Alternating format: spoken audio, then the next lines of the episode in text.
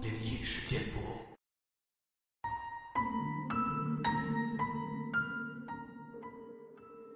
嗨，你好，欢迎来到今天的奇闻事件部，我是主播莫大人。本节目内容纯属虚构，故事效果不足为信，也请各位朋友千万不要模仿。首先呢，先来讲一个老小区里的故事。我们家从前住在一个老小区里，听老人说，这里风水有问题，经常出现不干净的东西。但我住了十几年，除了觉得采光不好，总有些阴森森的，其他也没觉得有什么。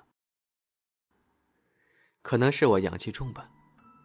后来我们全家搬到了新家，旧房子没有卖掉，就租了出去。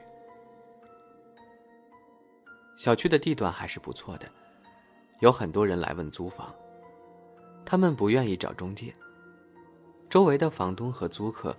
便拉了两三百人的群，在里边发布租房消息。我妈也在群里，经常告诉我哪家的房东房客又有纠纷了，哪家发生了奇闻异事，天天跟我八卦。我听一耳朵也就过了。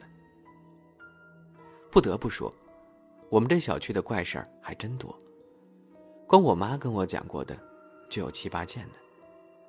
说实话。我一直没放在心上。直到有一天，我妈给我讲了一个非常诡异的故事。那个故事里的租客是一个年轻女孩，大学刚毕业，没有太多钱，在群里看到一个房东要价非常低，地段又好，就去问了。其实这种天上掉馅饼的事儿，应该慎重一些。但他人在外地，又急着租房。房东大概给他看了一下屋子的照片，俩人便达成约定，女孩交了一整年的房租。合同里有规定，无论发生什么事儿，除非房子塌了，否则这一年的房租是不给退的。等着提着大包小包住了进去，这女孩才惊异的发现。这房子根本不像照片里那样，墙壁重新粉刷过，白的吓人。而且屋子里有一股刺鼻的烟味儿，怎么通风都散不去。这下女孩不干了，打电话质问房东。房东敷衍她说：“那你就搬走吧，但一年的房租我是不会退给你的。”女孩也是心大。想着相同地段的房子那么难找，租金又退不掉了，况且这房子没有太大问题，买点空气清新剂喷一喷就好了，再通通风。于是他就住了下来。白天在附近公司上班，晚上回到这儿睡觉。他发觉，一到深夜，这房子里的烟味总会越来越浓。有一次，他从睡梦中醒来，几乎被浓烈的烟味呛得窒息了。起初，他以为走廊上有人抽烟呢。打开灯一看，连一缕烟雾都没有。可是这烟味分明就很浓。后来，他突然想到，这不像是香烟的味道，更像是某个地方在着火呢。又一次半夜。女孩被烟味呛醒了，这回特别严重，坐在床上，有种不能呼吸的感觉，仿佛有谁紧紧捏住了她的脖子。她赶紧打开窗户，头伸到外面去，拼命的吸气，才缓过来些。他回头看向亮灯的屋内，没有任何异样了，房间被他布置的很温馨。这让女孩感到一丝心安。她打算回到床上睡觉，毕竟已经凌晨了，明天还要上班呢。就在她关掉灯，摸索着走向床的一刹那，外面突然响起了怪异的声音。咚，咚咚。女孩心里一惊，这个时间段谁会敲门呢？她猛地想起听人说过，这小区风水不好，恐怕有不干净的东西。想到这儿，她顿时发起了抖。她不敢开灯，怕门外的东西会发现她。极力抑制自己的恐惧，摸到床上，钻进被窝里。门外的声音还在响着，咚，咚咚。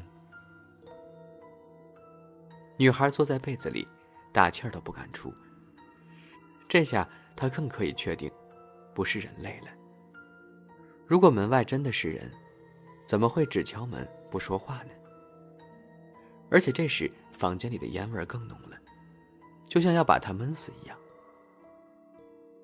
他侧耳倾听，过了一会儿，门不响了，但能听见有什么东西在地上拖行的声音。沙拉，沙拉。他几乎要尖叫出来。然而理智告诉他，蒙住自己的脑袋，千万不能乱看。万一掀开被子看见一张鬼脸，那怎么办？况且那东西既然会敲门，就说明他进不来。渐渐的，不知过了几个小时，那种拖行的声音也没有了，烟味慢慢散去。他小心翼翼的探出头来，发现此刻。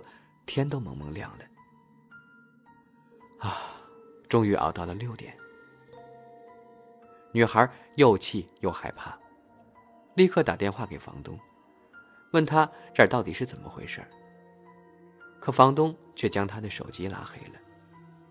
他只好出去上班，简单的整理了一些洗漱用品，当晚找了个宾馆住下，说什么也不敢回那屋子了。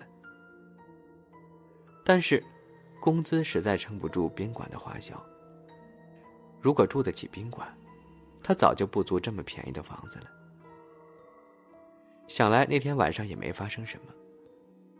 架不住荷包羞涩，女孩鼓起勇气，又回到了那间房子里。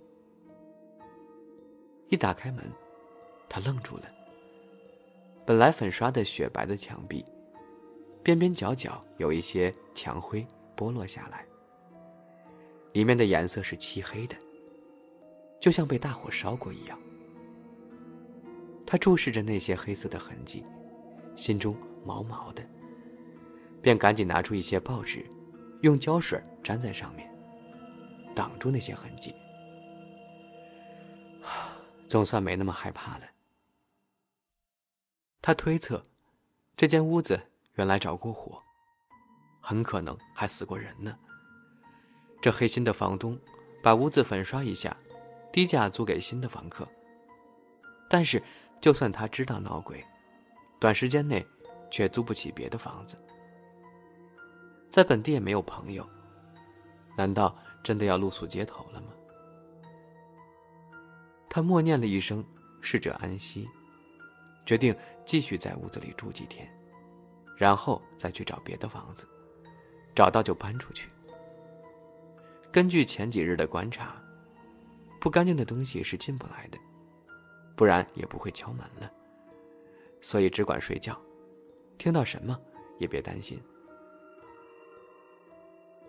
很快晚上了，他忐忑的爬上了床。房间里的灯全亮着，开着灯总没关系了吧？他想。随着时间流逝。烟味又开始弥漫起来，充满了整个房间。女孩下床去开窗，谁知手指刚碰触到窗帘的瞬间，屋里的灯全灭了，房间一下子一片漆黑。她都要哭了。如果是在被子里还好，但现在，她孤零零的站在黑暗中，门口还有不知名的东西。上不着天，下不着地，楼层很高。难道要从窗户上跳出去吗？屋里的烟味更浓了，他捂住嘴，大口的呼吸着，鼻涕眼泪都呛了出来。这时又传来重物拖行的声音。女孩使劲掐着大腿，不让自己咳嗽出声。可是不咳出来，她就要窒息了，止不住干呕的感觉。又有东西在敲门了，这回比之前的都要响。咚咚咚，催命一样的不停敲。周围静悄悄的，并没有邻居到走廊上查看。那声音就像狂风暴雨，越来越激烈，越来越频繁，让女孩感觉这简直不是在敲门，而是在撞门了。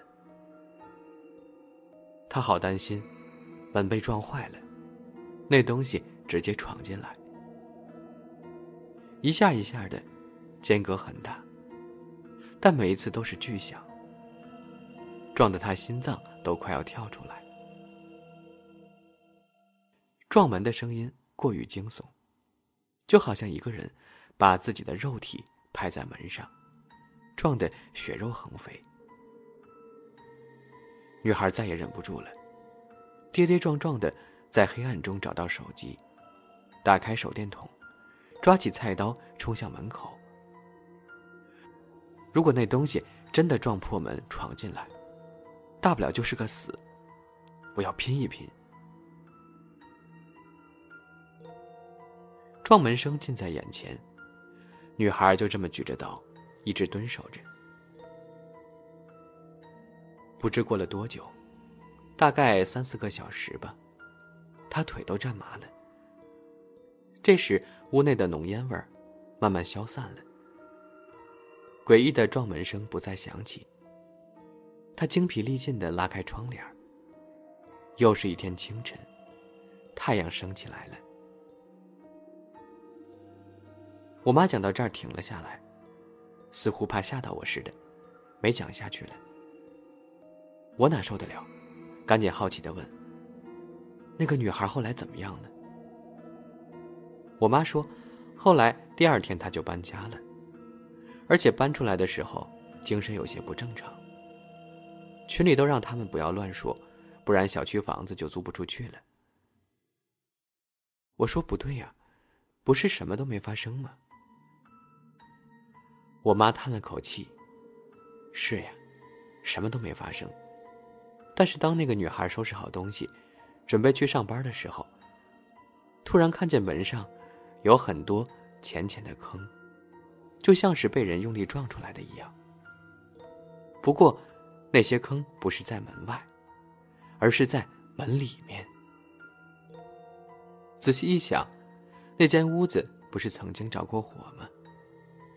有人死在屋子里，死者不停的撞门，应该是当时火太大了，门打不开，走廊上又没有人能听见，于是，他就一边撞门，一边被活活的烧死在了房间里。